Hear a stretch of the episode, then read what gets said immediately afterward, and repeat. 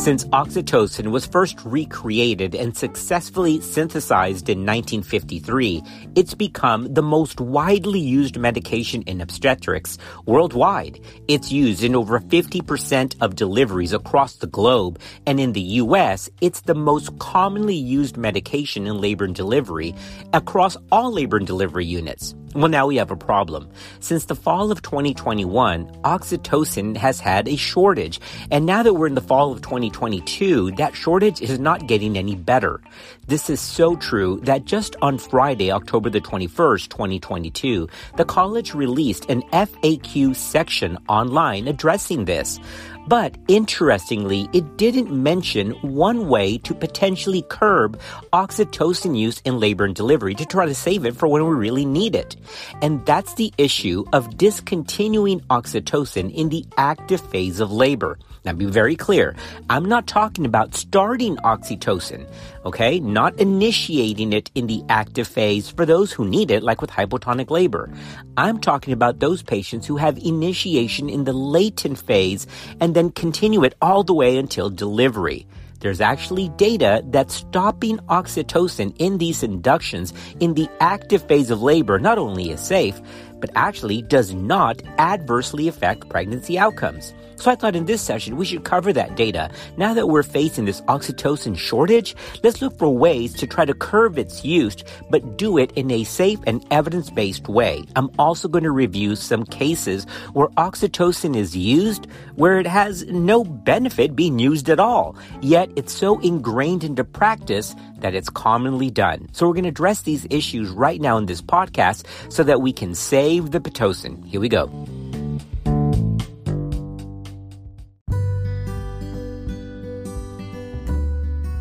Our goal is to keep everyone up to date in practicing evidence based medicine because medicine moves real fast. This is Clinical Pearls. My goodness, whoever would have thought that we'd see the day when oxytocin would be on short supply? But this is the world that we're in. Now, thankfully, this is slated to end, or at least it's projected to end, by November of 2022. That's just next month.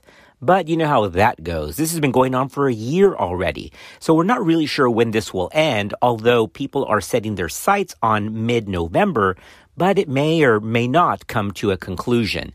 But this is why we have to start addressing these issues right now in case this problem gets worse. Remember, Pitocin is used for a variety of indications that we've already discussed. And specifically, when it's really needed, like for postpartum hemorrhage, we should have it available and on hand. But there are some things that we can do to try to curb its use and do it safely. Before we get to its use in labor and delivery, specifically continuing oxytocin in the active phase, I want to talk about D&Cs in the first trimester.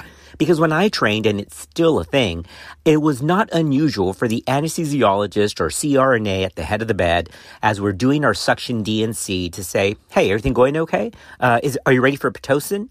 And without fail, the entire room would go, yeah, let's go ahead and give her 10 or 20 units. Remember, we're talking about a first trimester D&C. This is one of the cases where history and habit are kind of hard to break because there's actually no evidence that the uterus contracts with oxytocin in any significant degree to stop bleeding in the first trimester. Now, this was actually proven by Fuchs et al. back in the Gray Journal in 1984. In the American Journal of Obstetrics and Gynecology, Fuchs et al. published a paper called Oxytocin Receptors in the Human Uterus During Pregnancy and Parturition. What they actually found is that the myometrial receptor concentration for oxytocin was extremely low at 13 weeks or below. In other words, in the first trimester, most of the uterine contractions aren't due to oxytocin, but are prostaglandin based. So in the first trimester during D&C, if bleeding is an issue, outside of looking for the obvious, which are lacerations of the cervix, retained products, or uterine perforation out laterally by the uterine vessels, then really prostaglandins should be given, either Cytotec or Hemabate. But to give oxytocin in the first trimester when there's no receptors is just not evidence based at all. So that's the first thing that we have to discuss. In a time of rationed oxytocin supply, using it in the first trimester for D&C is just not evidence based. Oxytocin receptors in the myometrium begin to increase at mid pregnancy onward, but that's why if you have a second trimester early pregnancy loss and fetal demise at 22 weeks, giving the patient Pitocin is fine, but it's going to be a long road because PIT receptors may not even be functional at that time. That's why you use high dose Cytotec or Hemabate or osmotic dilators for mechanical dilation of the cervix for these early miscarriages or fetal losses. I mean, there's just no Pitocin receptors. So to use that at six to eight weeks for a suction D&C never made any sense to me, and the evidence is just not there. All right, fine. So that's the first clinical pearl. As we're facing the potential rationing of oxytocin, let's stop using it in the first trimester for D&Cs since Pitocin receptors just aren't even present on the myometrium. Well, now that we've addressed that, let's turn back our focus to our topic at hand, which is the possibility of stopping oxytocin once a patient reaches active phase of labor. Remember, we're not talking about first starting it when they're hypotonic in the active phase. That's a whole separate issue. But this is the automatic starting of oxytocin in the latent phase, typically for an induction or early augmentation of labor, and then continuing all the way until birth. Is there data that stopping oxytocin once it hit the active phase is safe? Well, the short answer is yes. There's plenty of data, both in individual trials and as meta analysis. So I want to cover just three main articles here that really summed up the data as far as we know it. And one was just released in April of 2022. We're going to start with a meta analysis that came out of the Green Journal in 2017 on this subject. Then we're going to move over to a randomized trial in 2021. And then we're going to end with the last meta analysis covering this subject that was just approved and released on One online on April of 2022. Before I give you these three article summaries and reviews, let me tell you, I understand it makes you uncomfortable. I mean, we just love to leave patients on PIT all the way until the kid's born, right? That's what we do. That's a very Western U.S. style of practice. And, and I'm in that camp, but to be honest, I, I like doing that. But we've got to change the way we practice, especially in face of this oxytocin shortage. And the data really is there. Let me give you a quick spoiler. Yes, it's totally safe to turn off Pitocin in the active phase on a protocol. In other words, if labor stalls and there's no contractions, they become hypotonic, then you can reinitiate it. But the automatic continuation all the way until the end of second stage is really just not evidence based. Wild, right? The UK only gives it in the first stage of labor, and then once they're in the active phase, then they stop it, and nothing actually comes out harmful. I'm going to give you the summaries here in these articles in just a minute. But another word of caution the initiation of Pitocin in the second stage of labor. In other words, she gets to 10, she's pushing, and she becomes hypotonic. The initiation of PIT in that second stage is also controversial because some evidence shows that if the uterus stops contracting at second stage, the uterus may be protecting the child and itself against potentially like a contracted pelvis or something else. Remember the three P's of obstetrics the passenger, the pelvis, and the powers. So if the powers give up, you have to wonder at second stage, is this a bony pelvis issue or something else going on? Uterine ruptures have occurred with initiation of Pitocin in the second stage, even without a previous uterine injury, like without previous C-section. So just make sure that if you're starting Pitocin in the second stage, that obstructed labor for some other cause, usually of maternal bony pelvis issue, is not to blame. So to be very clear, I'm not against starting Pitocin in the second stage. I'm just saying be cautious because there's no uniform data or guidelines that are, that exist for the initiation of Pitocin in the second stage. And there has been reports that link to rupture and Bandl's contraction band formation. So again, I have done it and it's been fine, but just be aware of that cautionary note of initiation at second stage. Okay, let's get to it. Let's start with November 2017 in the Green Journal. The title of this systematic review and meta analysis is Discontinuing Oxytocin Infusion in the Active Phase of Labor. Well, that's exactly what we're talking about. Well, what did this systematic review and meta analysis conclude? This systematic review included nine randomized control trials with over 1,500 singleton gestations. All nine trials included only women undergoing induction of labor In the discontinuation group, if arrest of labor occurred, usually defined as no cervical dilation in two hours or inadequate uterine contractions over two hours or more, then oxytocin infusion was restarted. Women in the control group had oxytocin continued until delivery, usually at the same dose used at the time the active phase was reached. Women who were randomized to have discontinuation of oxytocin received a discontinuation as soon as the active phase of labor was diagnosed.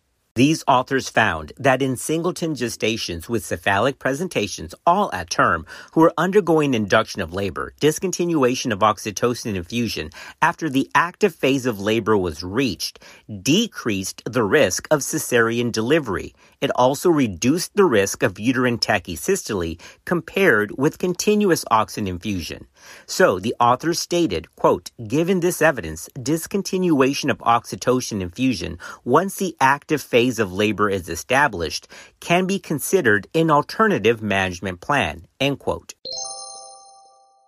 Whoa, whoa, whoa, whoa, whoa. Hold on, podcast family. Let me, let me clarify something here. Just because they had to discontinue, I want to be very clear. I want to make sure everybody gets it. It doesn't mean, well, your pit's over. Sorry, wish you well. That's it. No, no, no. Listen, if they stalled, if they became hypotonic, I mean, their contractions just flat out went away. I mean, they were restarted on it. That's why I said if you're going to stop it, the institution should have, your hospital should have a set protocol of when restarting should be done. So it's not like, well, we gave her pit, we turned it off, and that's it. Now she's going to get a section. No, no, no. If her labor stalls, then you can go ahead and restart for the typical indication. But what this meta-analysis found, remember, is that it actually reduced the rate of C-section and reduced the rate of uterine tachysystole in the discontinuation group. Interesting, huh? Now, I hope you know me better than that, because you know I'm not going to leave you with a publication from 2017. No, 2017 wasn't that long ago, but we've got more data to build on this. So this takes us now to April of 2021 in the journal BMJ. This is the Condisox trial. Ain't that clever? I'm going to spell it out for you because it, it's really kind of clever. It is C O N D I S O X, Condisox. Like, what the heck is that? Well, it stands for continued versus discontinued oxytocin stimulation in the active phase of labor. So con is continued. Dis in the condisox, the DIS is discontinued. The OX is oxytocin. So condisox, continued versus discontinued oxytocin in the active phase of labor. Condisox. You know, it takes people a long time to come up with these names. This was a double blind randomized controlled trial. So let's cover the Condisox double blind randomized controlled trial right now. This Condisox trial was actually pretty nicely done. It was an international multi-center double blind randomized controlled trial. It involved nine hospitals in Denmark and one in the Netherlands and it enrolled patients from 2016 until 2020. The total number of study participants was 1,200, which is pretty good for a trial of this design. Women were eligible for this trial if they had a singleton live fetus with a cephalic presentation and they all had to be at term. They all had to have their labor stimulated with oxytocin either as an elective induction or following spontaneous pre-labor rupture of membranes without progression in labor spontaneously. All right, so this is everybody set. It's an RCT with you're going to get pit and we're going to let you go all the way into labor or we're going to stop it once you hit the active phase. Well, here's what they found. No statistically significant difference existed in the frequency of cesarean section between the discontinued group of oxytocin and the continued group. So that's good to know.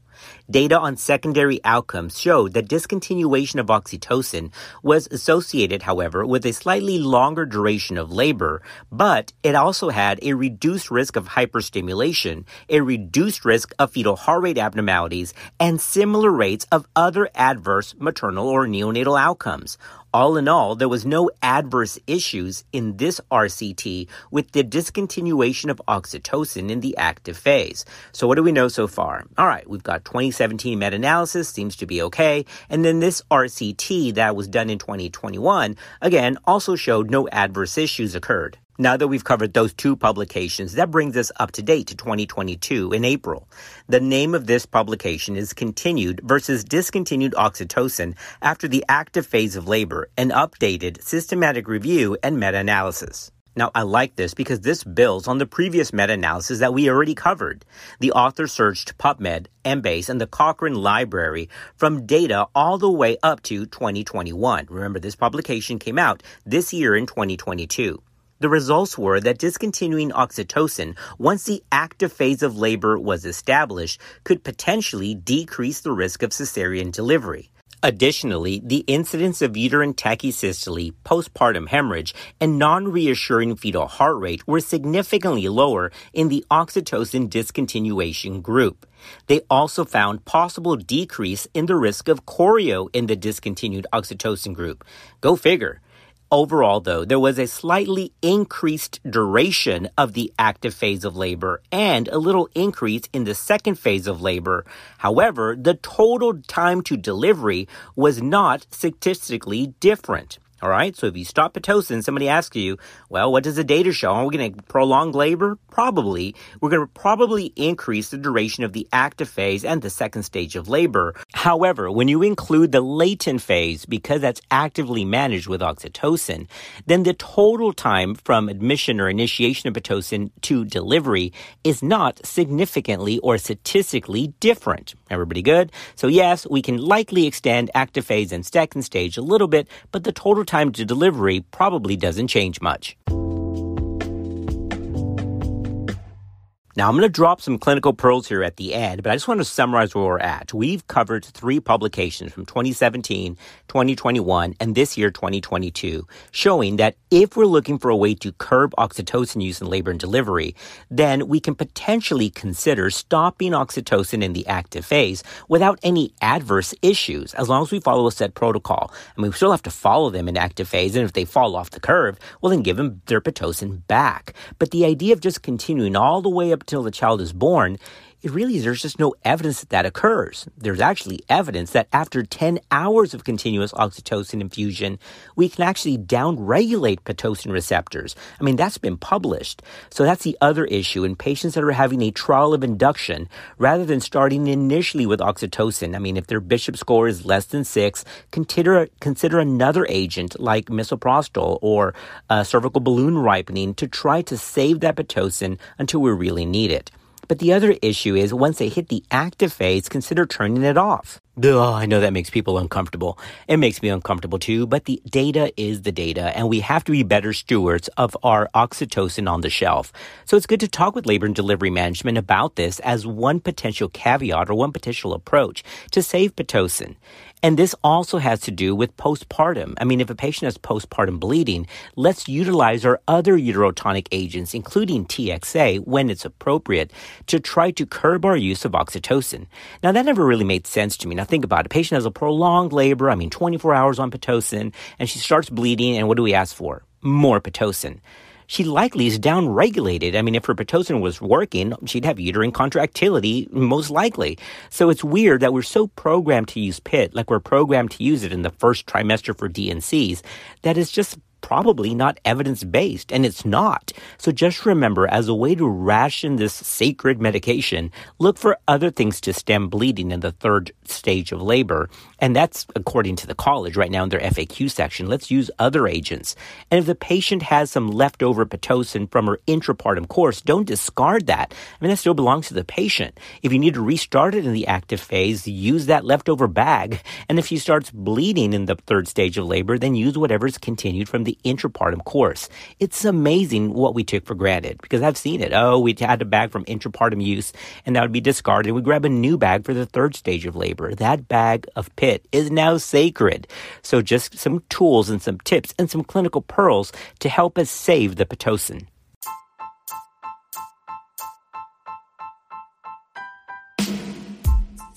All right, podcast family, that brings us to a wrap. I just wanted to get this information out there and open up this discussion about doing things differently. Just because we've always done it one way doesn't necessarily mean it's right. And there is evidence from individual trials and systematic reviews and meta analyses that we can safely stop Pitocin in the active phase, restart it if necessary, and no, we're not going to drastically increase our C section rates.